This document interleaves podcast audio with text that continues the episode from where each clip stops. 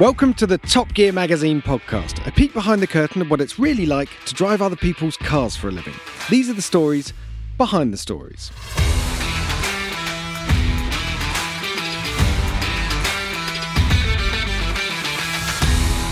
Hello and welcome to the Top Gear Magazine podcast. Uh, today I'm joined by Rowan Horncastle. Hello. And we got a new voice in the booth. We've got Jethro Bovingdon joining us. Hello. Thank Hello. you for having me. Uh, not at all, not at all. Why don't we just kick off by, uh, you know, like sort of first day at school? Introduce yourself. Who are you? Who the hell are you? Are you suggesting people don't know who I am already, Jack? This is Big shot. Um, no, I think all your 300 followers on Instagram. um, yeah, I'm Jethro Bovingdon. I'm a motoring journalist. Done it for years, basically, in the UK, and then got lucky and landed the Top Gear America gig. So did a couple of seasons of that out in the States. Do an F1 podcast with my former host of Top Gear America, or maybe future host, who knows, Dax Shepard, called F1 with DRS. And I like driving cars as fast as I can and writing about them and talking about them. Which is why we picked up the phone and were like, well, we know the perfect man for a new project that we were working on. So the, the point of this podcast, I'll cut to the chase, is to talk about this new YouTube series that has gone live now. If you go to Top Gear's YouTube channel now, you'll be able to see any number of episodes. There's five episodes in total um, across this series. It's called TG2 Cars and Stripes. It's about um, us, Jethro and I, with the co-host driving American cars in America, and it's as simple as that really. But the idea being we package it up with some studio stuff that we did in the UK and sort of make it look a bit like a TV show. It was very grown up. It was felt like a real TV show. We had two weeks out in the States, and it was uh, all your and Rowan's hard work, really. Yeah, and then and you I get- just showed up. Yeah, and you get to watch it for free. There were some brilliant comments. Go, where, where, which, which subscription service do I have? To? No, no, you just click on YouTube. Yeah, but please subscribe to the YouTube channel. We all need, always need to say that. But the idea came about, I think it was from the pandemic. There's just so many cool American cars that we don't actually get to touch a lot of the time or, you know, and drive around. And over the pandemic, I was just doing a list of all the insanity, and everything seems to have over 700 horsepower by proxy now, and a big V8. Yeah, I feel like Europe is in this strange phase. Maybe we're slightly coming out of it where all the manufacturers were almost ashamed to be car manufacturers. They, so they would talk about anything but cars, anything but internal combustion engines. Hmm. And America has gone completely the other way. I don't know if they feel like it's coming to an end or they're like, we're just going to enjoy all the good things. So there's a million V8 powered, 700 horsepower manual gearbox cars. So it seemed natural to go out there. Yeah, or when they do turn their hand to an electric car in America, they go, I know what we do. We add batteries until, you know, it weighs four, five tons and goes 300 miles and has a thousand horsepower. They just get silly with electric cars, which we'll get to in a minute. But also, also with the cars, more than Europe, there's places to use them. Yeah. Which you had experienced more than we did, which is why we phoned, you know, picked up the phone too. But you've got these crazy cars, but then even crazier places just to rock up and throw them up rocks, down rocks on racetracks or streets or Yeah. canyons. The the scale of the market is insane, and the scale of the place is ridiculous. Even now, I, I spent a lot of time out there doing Top Gear. The first series, we were pretty much locked down to California because it was height of COVID, and then we got to go a little bit further afield in season two. But even in California, you drive through it and it's just like another world. There's so many places to go and so few people to anger that it just works really well for making car content. That is the crucial metric. Yeah, I mean, pan- the, during the pandemic, for us, uh, when we were locked down to the UK, eventually we were sort of allowed to go outside our front doors and start driving cars and taking pictures and videos and stuff again. And we were just on this sort of loop of locations. You know, you'd, you'd do Wales, then you'd, you'd stretch your legs and go up to Scotland, and then you sort of come back down to the Lake District and then repeat. there's like four good lo- locations in the UK, basically. Well, and, and even that, I, I love driving in the UK. I think the best roads in Wales and Scotland are as good as anywhere. But you do feel a bit hemmed in, and you cars are so quick and so loud now, particularly that you do end up upsetting people. Even when you're being incredibly responsible and sticking to all the laws of the Queen's Highway, King's Highway, which which we I do at all- always do. Well, I do too, yeah, at all times. Um, which is why we had to, um, actually not for this episode, doesn't it? Uh, uh, one of the later episodes, which is why we had to get out to the uh, Johnson Valley um, what's it called? HOV. Yeah, uh, off-highway vehicle Oh, OHV, recreation. that's the Yeah, the Right. Hov is the is the, The uh, carpool lane. Yes, exactly. That's the absolute that was also important. That was important for getting back to the hotel quickly. Um, but wh- why don't we um, um, to to offer just a sort of a whiff of structure to this podcast? And by the way, we're going to probably be wanging on for, for for hours on this. There's so much to talk about. We created uh, ten individual films. We packaged those up into five episodes, and all the stories in between of how it came about and and and the sort of bits that we enjoyed. So we'll probably split this podcast into two bits, two parts, just to make it. Um, digestible. Um, but why don't we start do it episode by episode, basically? So, episode one, this is where Jethro drove the Subaru Huckster, the family Huckster, with your new BFF, Best mate. yeah, Travis driving instructor. And I drove the uh, the Hummer EV. So, we'll, we'll- No, but I feel like I really got the better end of that deal. exactly. But it also shows our thinking when coming up with you know the show and opportunities. I was like, right, let's get a list of American cars. Where should we start? A car that no one else has driven. The the car that went viral via Travis uh, Pastrana jumping it at 160 miles an hour was it Yeah. across Yeah. the bridge? It's a good doing- story about that that you, you, you managed to extract from him. and board sliding it and spinning it around everywhere, and also breaking his back at the first day of the shoot too, to then go and have to continue six months later. It was the Subaru Huckster, and it's amazing sometimes how this job works. I just fired them an email and just said, "Is there any chance we could drive this?" And then lo and behold, a few months later, we arrive in just outside Washington D.C.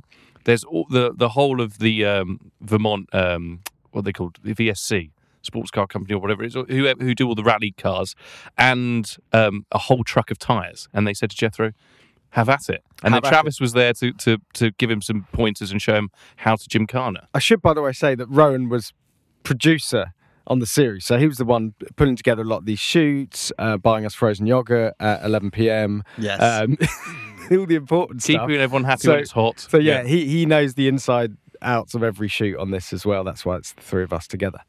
Yeah, so the Huckster was. I mean, I would jump, I would fly many times around the world to drive that. I've always wanted to drive either a full on drift car or a Gymkhana car.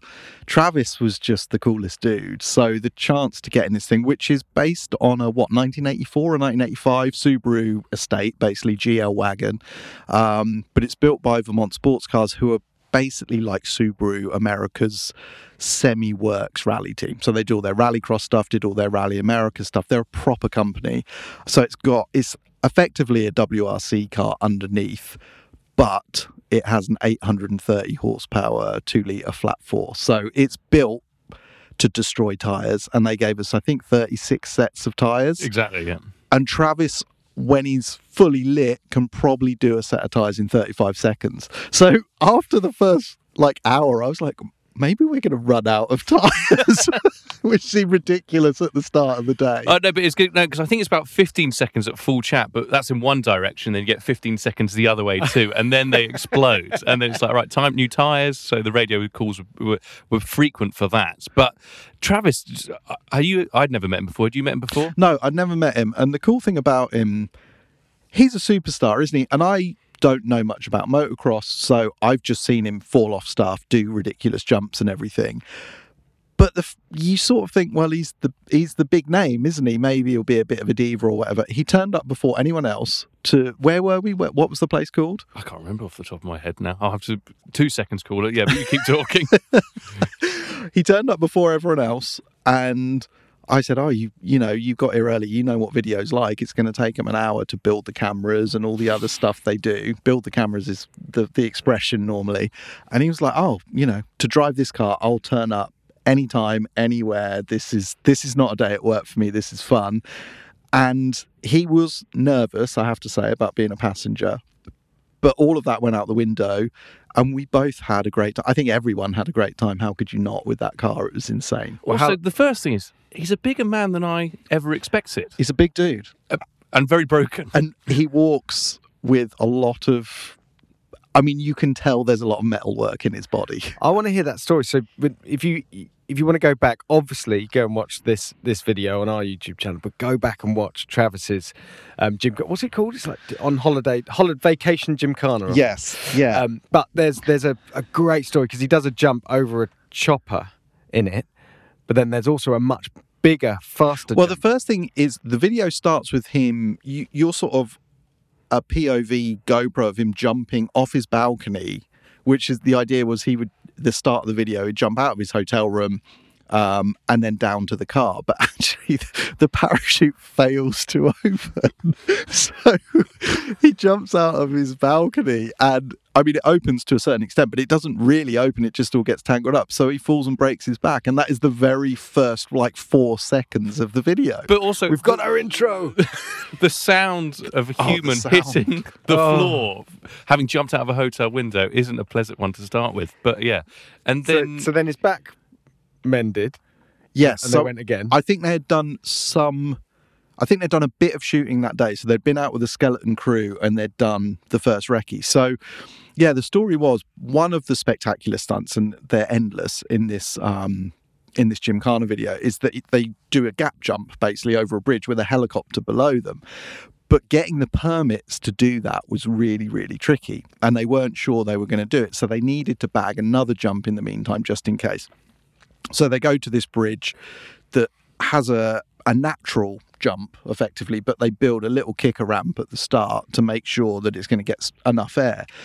So they go there, they've got the skeleton crew, and he hits it first time 100 miles an hour, I think. And the crew are like, yeah, this looks cool. This is going to be really, really good. The, the Huckster, by the way, has aero on it, not to increase downforce, but to keep the car fairly stable in the air because they knew it was going to jump. So that the aero is designed to trim any jump so it doesn't end up on its nose or or nose up. So he hits it 100 mile an hour, everything's good. Okay, we'll do one more take. What do you think it'll do? And Travis is like, I'll just hit it at the limiter, how fast the car will go, which is 165 miles an hour, I think. So having done one recce run at 100, and there's a weird thing that all jumps are 100 mile an hour. If you ever see a jump, that they always seem 95 doesn't really do much. 100 is always the sweet spot.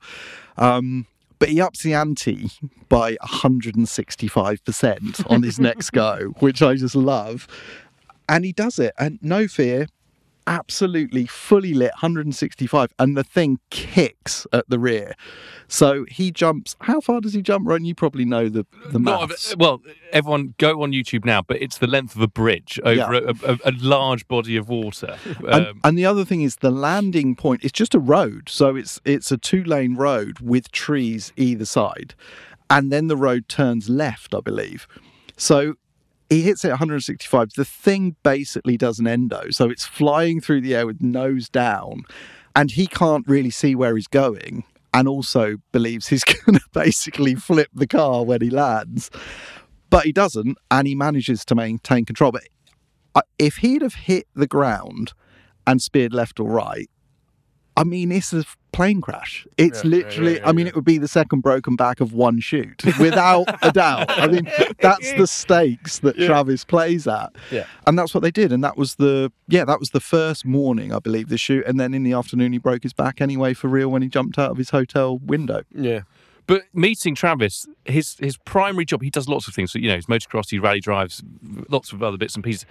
His primary job is building jumps. That's all that really gets him out up in the morning. Is the biggest jump he can build. And he was talking about the rallycross courses um, that he makes, and where a lot of people would apply science, he applies a tiny bit and then just applies more speed. Because if the jump isn't going to be made, he goes, "Oh, I'll just up the ante." And as Jethro says, look at the onboard during the footage to see a car in its top gear and all the lights flickering as the top of the rev range and then hitting a massive jump is absolutely unbelievable. Yeah. So that's the first thing we asked Jethro to do uh, to recreate that. No, it wasn't. The, the, the whole point of the film was to get a feel for how to drive this car and how to tick off some of the main maneuvers that can be done Yeah. in this unbelievable thing. You've got so much power. You've got a four-wheel drive system um, that I don't know. How much experience did you have with hydraulic handbrakes and reverse entry drifts, etc.? You, Basically you like none. a drift. Basically none. So I love sliding a car around, and I uh, pride myself on car control stuff, and always volunteer to do it, even when it's completely unnecessary.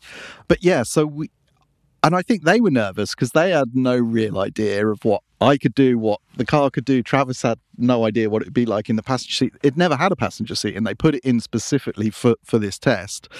Um, and we did what did we do? Launch control Looks cool. Yeah. one complete um, sort of drift, if you like, transition, so flicking from left to right, reverse entry. Was that the last thing? Yeah, and then basically looping them all together with a bit of proximity. Yes, proximity danger as well. And I had some confidence that I would be able to do this, but I didn't really know. Hydraulic handbrakes make everything easier because getting a car sideways is normally the hard bit. Keeping it there is less hard, especially when you've got 830 horsepower. So with a hydraulic handbrake, you can just turn in, mm. pull the bar really quick, and the car sideways. And then it's just up to you to control it on the throttle. And like I say, when you've got so much power, it's four wheel drive, 50 50 front to rear, which I was like, is it going to pull the car straight? How's that going to work? But it just felt really easy and really natural to drive. And and Travis's advice was, if in doubt, more throttle. Basically, always more power, which I think is his. I think err on the side of aggressive was his. Yeah, yeah, which is his definitely his philosophy on life. But, it, worked. There, it was there was a real genuineness to it because he he knew who you were and he knew that you could drive, but he didn't exactly know that you could drive this car. You didn't know you could drive. There was there was there was hope, but there was unknowns, and you could see him when he's like, "Oh, you've got it," and it was because you start off. There's a little bit of sympathy to your driving, not not much, if I'm honest, but you could see him going, "No, no, no, you can go harder than that, more throttle, harder," and Well- then then it clicked, and you were just like, bang, into the groove. So the thing for me, I mean, when you slide a car for a camera, particularly a rear-wheel drive car, it's all about throttle control. So you're you're blipping and feathering the throttle, and you can hear, and I could hear it when I was doing it, and. In stark contrast is when you just in the passenger seat and you listen to him and the car is just flat on the boards all the time. There is no throttle modulation effectively. It's like more power will create more smoke. A higher gear will create more smoke and that's what it's all about. And i love his philosophy as well. He was talking a lot to me off camera about him versus Ken Block, not versus as in the competition because they were great friends, but how they went about things differently. So before a Gymkhana shoot, Ken would literally take a car to an airfield and if they're doing a reverse entry for example he would mock up that reverse entry measure how far he went and that would allow the stunts to happen in a very precise manner even though it looks wild it's actually pretty precise whereas travis does not like that. He likes to free freestyle it and freewheel it, and he just wants to do it all live on the day. And you'll notice in a lot of his videos, there's not many tire marks down because he likes to just do it over, you know, two or three times done. Whereas Ken would do it 50 hmm. times to be proximity. And they used to argue about it because Ken would be like, well, you're like, a foot away from that and I'm an inch away. And he's like, Yeah, but I'm in fifth gear and you're in third gear. and it's only the second time I've done it. And he loves that sort of improvised feel. And I think that's why his stuff is so magic. So he he's cool like that. But for me, I think he got comfortable with me pretty quick in the car and then he just wanted me to push. And so that's what I did. I've got to say, from me on the outside, we didn't know what Jethro was going to be able to do, and either no one did because no one's driven the car. And you're a bit of a competitive sod anyway at the best of times. I knew that he would be pulling the bar as soon as he could. So it was like launch control straight into it, get used to it. And then, then we're at Summit Motorsports Park, which is a track neither of us had heard of. And it had a big track, a actual circuit, and a smaller one. But then it had a Gymkhana course, which is perfect. It's basically like a spirograph where you can just put the time marks down wherever you want, which was perfect for what we needed because it was safe. There was nothing really to hit. And then it gave opportunities to try all the maneuvers, but there was huge circles either side. And Jethro, Jethro just left the pits, had a quick go at launch control, and just sent it straight into the the biggest circle possible, as close to the grass, and then it was a call for tyres because basically then that was our, another set of So that tyres. was my next question. So, uh, how long did it take you to do your first set? Because that's really the the measure of. I, I would say it was under two minutes, probably wasn't. I did a launch control. I went straight into the big circle in third gear, and I I did the whole circle in its entirety. And then we tried it again, and he said do it in fourth. And again, the hydraulic handbrake helps you so much because you can carry a bit more speed, but you won't get understeer because you can pull the bar. And then we did fourth. I think we did one or two complete laps, lots of smoke, and then the tires were done. So done. yeah, it was it was cool. I've always had this feeling. People watch high level drift cars and it's impressive. The proximity is really impressive and the speeds are high. But I'm like, the car is built to do that. Like that should be doable. I've had to do it in a GT2 RS on a mountain road, you know, like it, doing it in a drift car should be easy, but you never know until you're in it. And although I would say it is easy. In the Huckster, it's easy. You've got all the power, you've got steering lock, you've got everything you need to go sideways and maintain a big angle. What Travis does, which is impressive, is the proximity and the speed. So he ups the ante in everything. And doing that is where your that last four or five percent is. But for me to get in and just drive the car sideways was mm. it was relatively easy. It was the reverse entry was the trickiest thing. I was going to bring that up. Yeah, is that that just fried you? Is like so that for everyone else. That's where you go in backwards to the corner to then go out in the opposite well, you, direction not, and not only do you go in backwards, yeah, you go in backwards and the wrong direction. So it was it was a right hander, but we were turning hard left, pulling the handbrake, and then going in backwards with all four tires smoking into a left hander to come out the other side in in a right hander. So it was it wasn't that I couldn't do it. I didn't know what he was asking me to do. he kept saying, "Yeah, we'll turn hard left," and then, and I was like, "I don't understand. I need you to show me what you mean, and if Yeah. you show me, I can copy." But I, hmm. I didn't really understand it, so that was tricky. But overall, it was just an awesome bit of kit. I mean, what a car to play with! And and Travis was saying it's his favourite car ever. Full stop. End of story.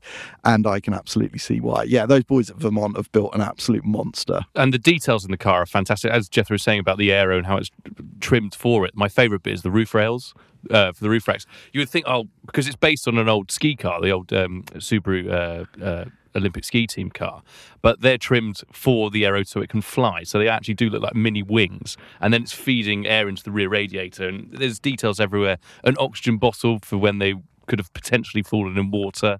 And then all the dashes, you know, a modernization of the original. There's a cassette player.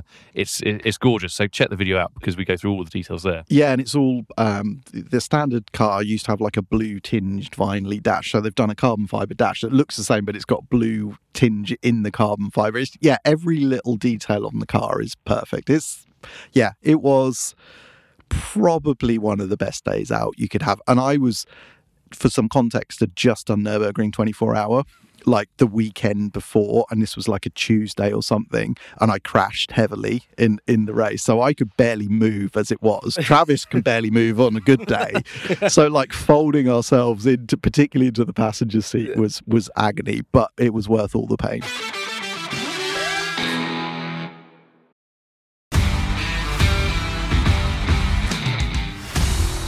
So from a car that's clearly in your top three, if not right at the top, Yes. things you've driven in your life, to a car that I'm fairly sure is going to be your most hateful.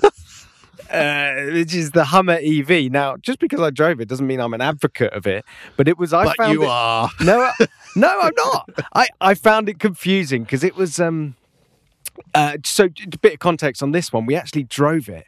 We drove this way back in 20, Nearly two years ago now. 22. No, it was like spring 22. So we actually shot this video in the US. Um, and then this sort of idea of TG2 Cars and Stripes started gathering a bit of momentum. And we were like, hang on a minute, let's sit on that Hummer film because then we've we've got one out of 10 already shot. So, you know, we we're off to a flying start. Um, so it was, it was actually intended just to be a sort of standalone video. We did a feature in the mag uh, and everything else. Run through the stats, Jack, because So the stats, uh, it has a thousand horsepower. It's as quick 0 to 60 as a Ferrari 296 GTB. yeah, It weighs 4.1 tons.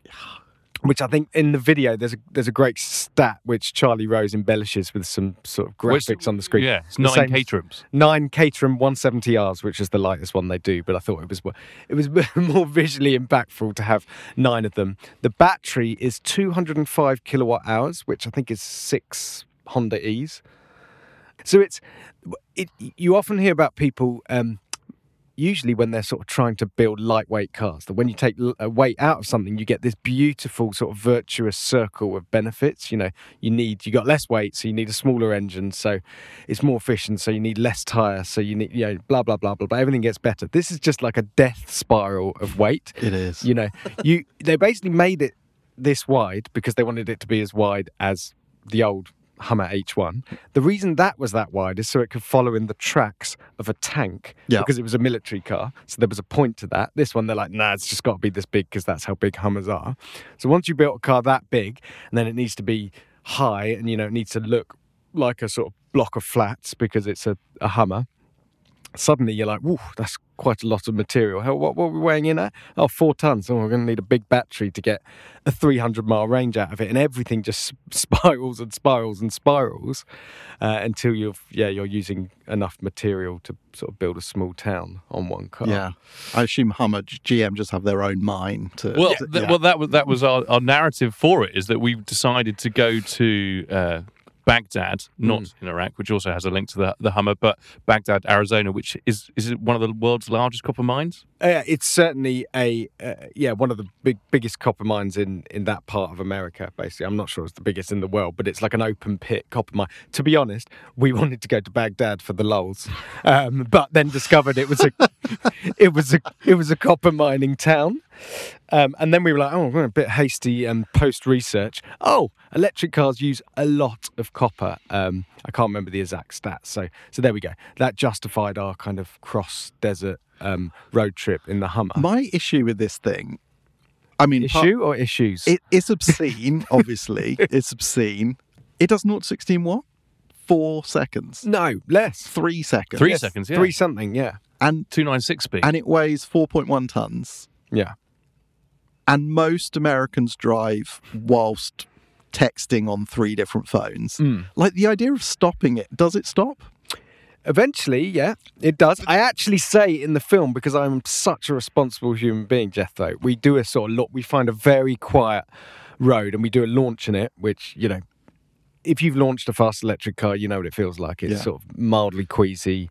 Awful. Yeah, and then and then we do then we do an off-road launch, and then I say, please, Hummer owners, do not do this if there's other cars or people Children. or children or lampposts yeah. or anything around because the the amount of you can just feel the physics the momentum that you've got What tyres does it have? Does it have like normalish road tyres or no, all no, season no, no, no. tyres? Goodriches, Yeah, yeah, yeah, yeah, just like- don't have much of does. a trip. Thir- because, 37 inch like, I just- tyres, yeah. to, to let you know what tyres like that are like anyway, I recently drove the Sterrato, which you guys have driven a load as well, which is a supercar shape, but it's probably no quicker than a Hummer. But it's on um, those Pirelli, what are they, Scorpion? or Pirelli. Scorpions yeah Pirellis, yeah.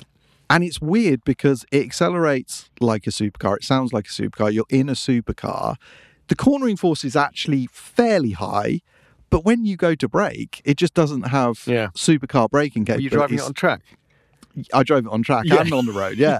But the idea that you could have something that weighs well over two of those Mm.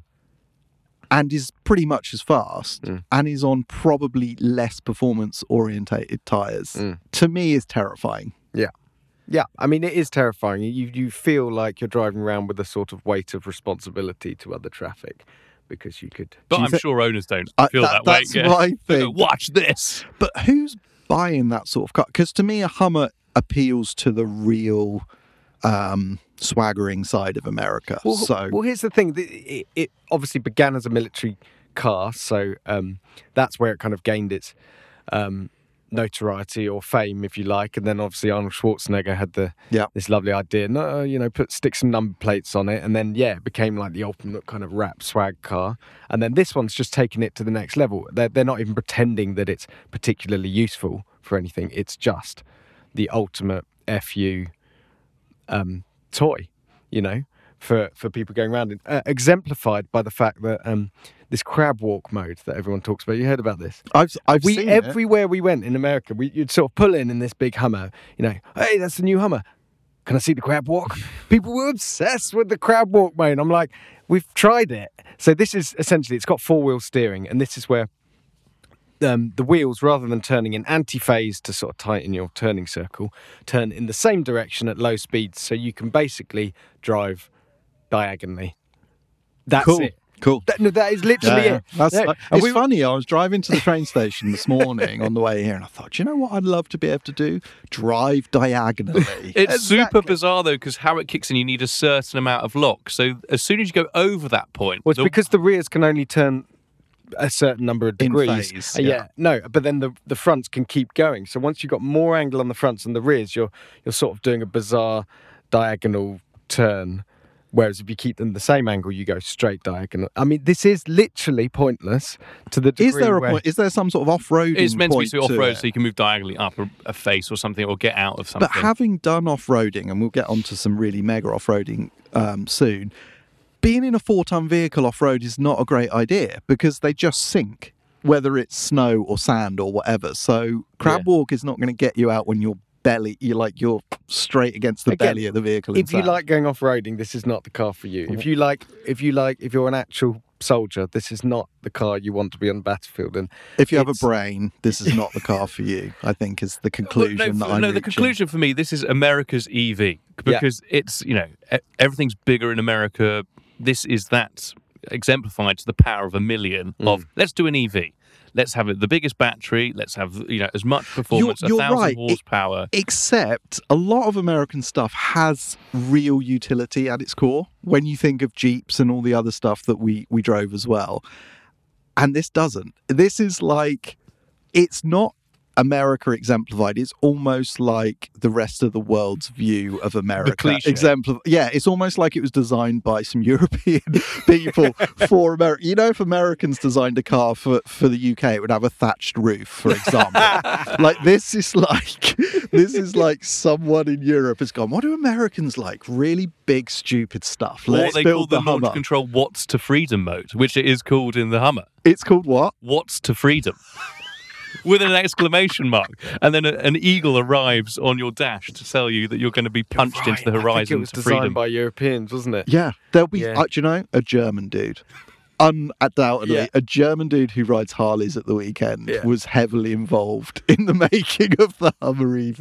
It has to be. Interestingly, I remember early on pitching to them saying, "Oh, we need to uh, give give us the new Hummer, and we'll take it to go and see Arnie, see what he thinks of the new one, you know, and that'd be great." They didn't want anything, you know, they didn't want anything to do with it. They were like, "No, this is completely different. We want to distance ourselves from that Arnie image." I'm like, "You've literally just built the same thing with lots of batteries and a thousand horsepower." But no, poor Arnie. Well, going from one American off-roader to episode two and the others, which is a complete dedication to Ford's off-road ability oh, and product we don't get in the UK, which we would love, um, sp- specifically the Raptor badge and everything Well, with that get, attached. we do get the Raptor. We get the Ranger Raptor. Re- yeah, but not. Come on, is that a proper? Oh, it's. The new one's better. The I new one is good. The new one is pretty new one cool. Previous I ones like. with the diesel engine wasn't the same. No, but no, that was a bit silly. We're Yeah. talking uh, the Braptor, the Bronco Raptor, and the Raptor R, the proper V8 engine F150 F150 Raptor. Yeah. And then we gave Jethro a little little bonus surprise Oh, yeah. with another one later. But Brucey you later. two, we let you free in the desert with lots and lots of land to play with and lots of horsepower. So this was actually the interesting thing about this. Um, we'd been there for a a day to shoot the Singer ACS film. Be careful what you call it, but yes. Yeah, oh yeah. So um, Brittany just rearrange those letters uh, as a, just a completely a car order. that looks vaguely like a Porsche but isn't built by Porsche and may well have been designed by Singer Yeah, and yeah. is It was sort of reimagined by off-road. someone else, yeah. Oh, and let's save that particular legal bomb for later. Um, so, but no, you you had literally um, turned up sort of 9, 10 p.m. the following uh, following evening. We got up early, out into the middle of Johnson Valley in the desert, which is just this endless playground. You'd been there before, I had, yeah. and recommended it. Yeah, this is one of the things I love about the States. Not only do they have a lot of space, they actually like cars. And if you are into cars or motorbikes or off road buggies, whatever it is, they have several facilities per state where you can just go and enjoy them. And, and Johnson Valley is one of the biggest. It's like a trillion acres. It's about as big as Wales, probably. home to King of the Hammers, which is the most insane off-road event. So there's all Yeah. kinds of terrain there to break cars. And effectively, Ninety-six thousand acres. 96,000 acres. And effectively, you turn up, you drive down a road. Um, or several roads because it is such a huge space. But you can drive down these off-road trails, and then you can do whatever you like. And there's no fee. There are, as far as I can tell, no rules. And even if there were rules, it's impossible to police this area. So there's dry lake beds where, if you wanted to, you could do 150 mile an hour. There's jumps. There's rock crawling. There's dunes and it's just there and it's called an off-highway vehicle recreation facility i mean can you imagine that in the uk It's we- literally a playground. We had to get permits, but that was only because we were filming, right? Yeah. So normally, just just your average punter can just rock up. yep you can turn up you, oh. there's no gates you know you just literally Go a and sign, enjoy isn't yourself. going, Yeah, There was- OHV, and you go. phew, Turn It's off. 96,000 acres of emptiness Mm. and then just one bog, which is just in the middle of nowhere. and it's just go and have fun. Oh yeah, the bog was brilliant. Just this sort of This um, lonely. sh- lonely sort of shack where you're sort of staring it down, going, "Do I want to know what's behind that door?" Well, photographer Mark Riccioni had to leave at quite a rate mid shoot to go and use it, the only man in history. But also, it was, as you say, Jethro arrived um, slightly later and he was in the Raptor. Even getting to the set, let's call it, or the bit we were going to film, was exciting in itself as we were going down these back roads. He was in the Raptor R with uh, Neil Carey, Chris Waterfield, and all the other camera crew. And they would, we could hear them over the radio just pissing themselves laughing as this thing is airborne absolutely everywhere before we've even got to starting getting cameras rolling. And then they stopped really abruptly, abruptly. And then I just saw this door open and then just a load of coffee just come out the side. And I thought Neil Carey was being sick. Yeah, And no, uh-oh. and uh, and I was like, this isn't a good start to the shoot. But no, it was just that the coffee was just getting sprayed absolutely everywhere inside the cabin. Well, well, I'd had the usual warning, which you always get when you're on any of these shoots, which is, oh yeah, just go steady because we've got all the cameras in the back. To which I always think, absolutely We not. shouldn't have put them there. Then. and so, yeah, the access road, you could drift, you could jump, you could do all this stuff. So, uh, yeah, that's what we did. Th- Yeah, they were not happy, but We're starting to build a picture that Jethro and cameras, uh, in some ways, get on well. In other ways, you hate them. They're constantly building cameras. They're rattling around in the back of the car, always I just think- faffing around. I think my mission for the first couple of days was just like wind up the camera crew. So it's so, for example, go off script as often as possible because I just I don't like that. I like to react to what's happening around us. So and that's what we did effectively, and it Mm. became a mantra almost for the shoots was like let's just go and enjoy these things Yeah. and, and see what happens and see how we feel about them. And see what bit of uh, Neil's uh, camera equipment we could break that day. Oh god, we we broke so much so quick, didn't we? Every day. and everything else was covered in sand, so may may never work. And then he had his drone issues, and so I thought he was going to kill himself at one point. Let's save the drone issues for when we get to the Arizona track, because that's when it really uh, came to a head. Suicide Watch was in full, full display. Yeah. No, but actually, it was kicked off early at this shoot because we did a, a big bolt on, which is where we um, strapped cameras to the, to the side of the car, and we told Jethro, "Go on, be exuberant in the Raptor, start drifting around." And then he came back to camp, and there was just these straps hanging down around. from, down from the pickup, and no cameras there. So then we had to go and hunt ninety six thousand acres. We'll to find them, try and boys. find We'll the find them.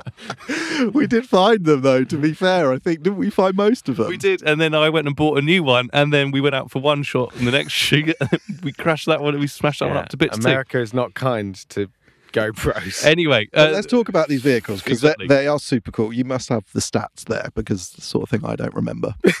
Well, I remember that um, mine had a supercar engine. Oh, Your, you've got you've got a muscle car engine. Is that right? Supercar Yeah, so, beats muscle so car. the Bronco Raptor, which I have to say is a gorgeous looking thing. Yeah, I'm not cool. into SUVs generally, but it looks so cool. Oh, it's that like a mini mini monster trucks. Yeah. how it look. and it's got what the three liter EcoBoost V6 Yeah, twin turbo. thing? very closely related to the um, Ford GT supercar. Yeah, Um, yeah, yeah, sure. you can feel that DNA shot through it. Actually, oh god, a million magazine intros have been written in that way, haven't they? So yeah, that's got a crappy little V6. 412 Uh, hundred and twelve horsepower. 412 horsepower. It's it's actually a pretty decent motor. Um, it's 10 speed auto. They both have, I Yeah. think, don't they? And then the Raptor R F150 has the You got the five point two liter supercharged V8 with seven hundred horsepower. with 700 horsepower, which was my steed. Um, yeah, better. so once again, I somehow, as the guest in this series, lucked into the best vehicle. Yes, you did. Well, I think you know I, let you have it really. Um, but uh, we the, the premise of this was quite interesting because um, talking about like just reacting to what's around us, not being too scripted. You know, we need a bit of a structure for what we were going to do that day. But, Yeah. But really, we wanted to just have fun and sort of call it like it was. So Are you saying dicking around in the desert isn't enough of a Yeah. editorial narrative to follow that's for the whole, that's whole video? that's what the um, the Google Doc that I wrote. Yeah, but um, but the idea was that I'd never done a jump, and I I, I hadn't on purpose. I do remember one Aston Martin launch quite a few years ago where it got some air on a on a corner in a in a sort of Vantage Volante, but um, Vantage Roadster. But no, so the idea with Jethro, you know, you like jumping. You'd literally been Yeah. jumping all the way to the to the to the first shot. if you've of the ever day. seen Jethro's Instagram, I don't think there's a picture without a car being on three wheels or fully airborne. So Yeah. it's quite. So I needed you to, to teach me to show me the way of the jump. Um, to which you went off to do a bit of a recce in the F one fifty, We did. which yielded probably the best photo of the of the series, which is it. Well, the problem was we were we were in a. I mean, Johnson Valley is huge, and the area we were in was relatively flat. There was like a dry lake bed. There was some fast like humps that you could drift over on um, on an old dry lake bed type thing, but finding the killer jump was not happening. So I was hitting anything that looked vaguely like it might take off, but all the little ramps effectively kicked the rear of the car. Yeah. I was doing a Travis, basically. Yeah. I was doing a Travis. And you didn't have the you didn't have the sort of flappy trim bits to keep you straight, so you I were just landing on the front grill. I was. I was landing all that um all that supercharged V8 was Yeah. definitely sending the Eventually- nose into the dirt. Didn't we get a tip off from someone was testing a car nearby? We found some guys who were testing um for the King of the Hammers, didn't Yeah, we? Yeah, yeah. and we dro- drove over to them and were like, we need a jump. Like, where are the good jumps? And they gave us a couple of spots.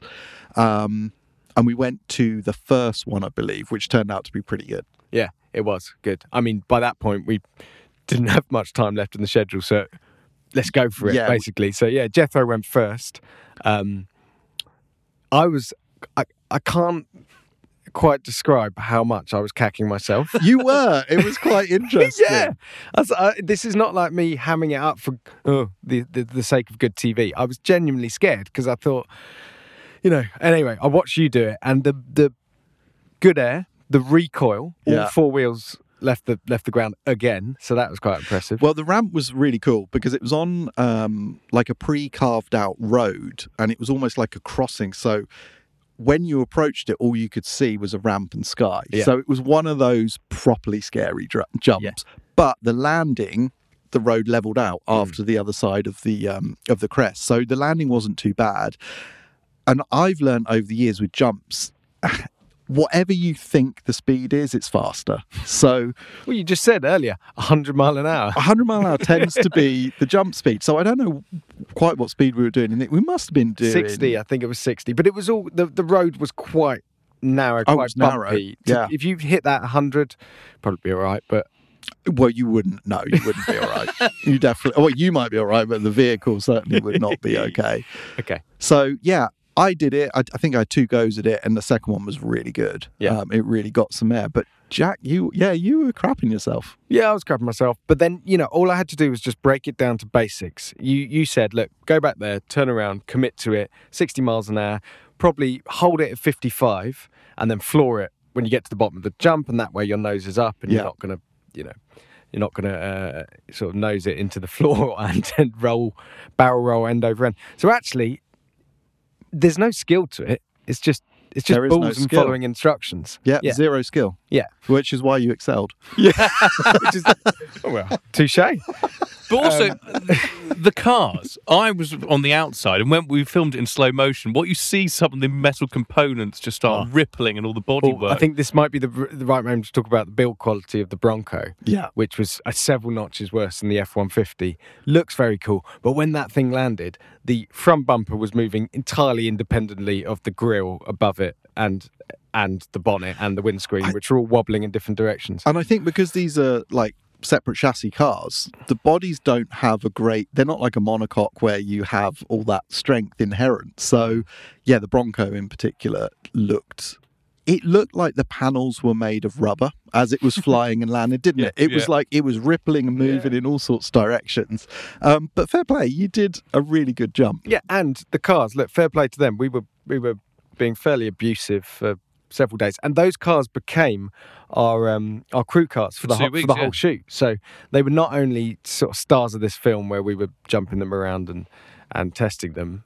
They had to take all all of us all around the country for two weeks. Yeah. to do this shoot, and they they were good. I fell in love with that Raptor R. You could do absolutely everything, and it was an absolute tank. Those Fox shocks that it comes with eat absolutely everything. And then, like you say, you've got a huge pickup bed in the back, a huge uh, the, the bench behind the seats. You get more space than probably an S class.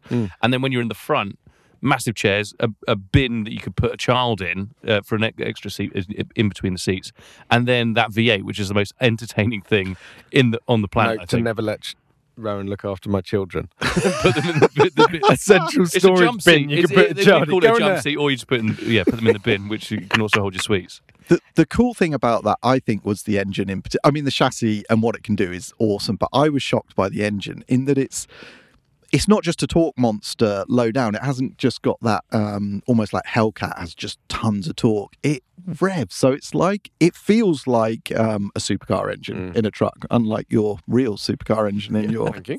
Bronco Raptor. And it's just got so much top end. It's such an angry thing, and it's awesome. And it to drive those cars on the loose over jumps with that level of freedom, that in itself is worth a trip to America. So I am pretty sure you could fly to the States, hire a rage buggy or whatever, and go to Johnson Valley and do that for yourself. And if you are looking for the ultimate stag do, I think that would be it. Can you imagine? Yeah. Well, especially because there are gun casings everywhere in Johnson Valley too. Because everyone basically that, that you just see the remnants of campfires Yeah. and then Light a shells from fire, shoot a weaponry. gun, drive a car. It would be Come a back. pretty great stag week. Rinse, I mean, if you actually break down this two weeks, it was almost like a two week stag do. It was work. It was work. It was We were working very hard. My wife might be listening to this. Anyway, no, but very careful. the the Raptor R was one thing, but then we gave you something else afterwards. The Bronco DR, Yes. which is the uh, limited run Baja racer that you could buy yourself. So it's built by Multimatic, those behind the uh, Ford GT supercar. And But everything Links are else. everywhere. The And- and- links are everywhere. And um, this was your, op- you know, the, the Raptor R can do some stuff off road. This can do pretty much everything because it has to compete in the hardest off road race in the world, outside Dakar, I'd say. Yeah, so Bronco DR is effectively a turnkey um, Baja 1000 racer. So think of it, it doesn't compete in the, the top trophy truck levels. You might have seen those on Instagram doing a million miles an hour across the desert. They're like a million bucks. But this goes in a class, I think it's called. Hmm, I can't remember the class. I should know that. We can look that up. It's in the video. Yes, There was a time when you did know the class. there Well, was. it was but- just, r- I remember a few years ago, it was just racing a class of its own with the uh, Glickenhaus boot. boot. The but there is a class now. So anyway, there's 50 to be built, $295,000. Um, it's got a standard Mustang V8 engine, basically a Coyote V8 5 litre, 400 horsepower. Still runs the standard 10-speed auto. It's got Multimatic DSSV dampers, these super trick things. No windows, no windscreen, 37-inch tires, and it's underneath is almost like a hybrid of a Bronco and an F-150. So there's a lot of standard parts on it, the rear axle, etc. They're all standard off the shelf uh, F-150 bits, but it's elevated to such an extent that you can basically go bananas in it off road. And we did all sorts of different disciplines. So we did the whoops, which is the rapid fire bumps. We did top speed on a dry lake bed. We did which- some rock crawling. very toppy, was it? No, 110 maybe. Is that the limit? 105? But it made a really good noise while it was doing Oh, it. Oh, it sounds unbelievable, this thing. um, then we did rock crawling, then we did jumps, and then we did the silt bed, which is just where you get really filthy. Um, Favorite bit? pardon? Favorite one? Favorite discipline? Favorite discipline? Um, I think you like the whoops. the whoops is cool because it's like several jumps in a row but also you're going sideways and having to do car control at the same time. And we had this fantastic co-driver wayne israelson was his name. He's competing in baja. I think he's won the 1000 as driver and co-driver. And he had an expression which was every one in every hundred bumps is trying to kill you and it's my job to tell you which one is going to kill you. So effectively that's that's the whole baja there are stretches where you can be flat out for mile after mile but then there'll just be one bump and it's the one that sends you to the moon and it looks like the same bump as all the other ones you've just hit so the whoops was great the jump was pretty awesome i mean it was scary actually because that was kind like a of drum. That that was like a sort of off a cliff off an edge. Yeah, Yeah. yeah, yeah, yeah. Yeah. Off a cliff. it was it, it feels like off a Yeah, cliff when you're driving up to it and it was all craggy on the way up so you had to carry enough Hmm. speed to keep it going so that was fun but i to be in it I mean, it's like Dukes of Hazzard style as well. No, no side windows, no windscreen. so The doors are all welded up, so you have to climb into it. Lobster bib on too to stop any dust getting into Yeah, your racing exactly. helmet. it just feels like something from another planet. And the capability, although it doesn't have that trophy truck sort of spooky level of control over over the big bumps, you can hit stuff so much quicker than you think, and it doesn't feel abusive. It's it's mega. Uh, the only thing I'd say is how close the F one fifty Raptor gets to that is impressive because uh, the day before or whatever, we I don't think we were that far off the pace of what that DR could do. I mean, the DR would do it for a thousand miles, and you could hit the jumps harder, etc. But the F one fifty gives you a taste, definitely. And the F one fifty has a windscreen. Does have a windscreen, Yeah. yeah, and it's That's got included seven in hundred the price. horsepower.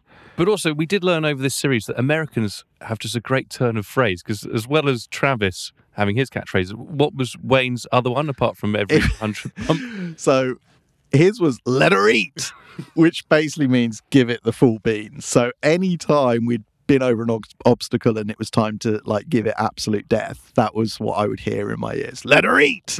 But also, because um, you need to check out the video because the whoops, especially, they do look really dangerous. Because if the car bucks one way and it just feels like you'd catch an edge and then you're just in So is there, another is plane there a perfect speed? And your your your job and your co-driver's job is to find that 66 and a half miles an hour is. Yeah, you I- constantly adjusting.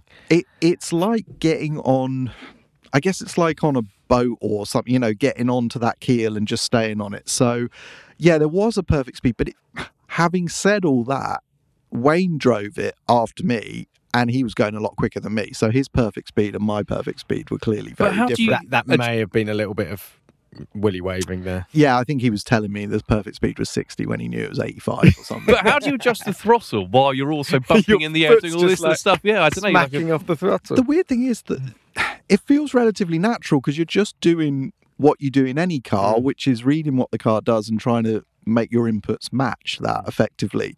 So you're not thinking, oh, I need two more mile out, but you do feel if you drop off, suddenly you're hitting every bump hmm. instead of sailing over them. So you do feel it. And then, like I say, the car's moving side to side as well. It, I, it was awesome. The whole thing was great. Jethro probably had his precision racing booties on, just just welded to the throttle. You know, I did have little boots on, which Yeah. was a mistake because I Yeah, should have I should have worn like big off, you know, Oh, hiking boots. oh really? Yeah, Wayne did take the piss straight away when he, did. saw he saw uh, Jethro's N24. So it's not the Caterham Cup, racing. He was literally in some like Timberland work boots, He was. which he was racing as well. He's like, "You're not going to stand in a cactus in those little Ponzi shoes, are you?" So uh, yeah, it was it was quite funny. It was cool. I I have to say the Baja.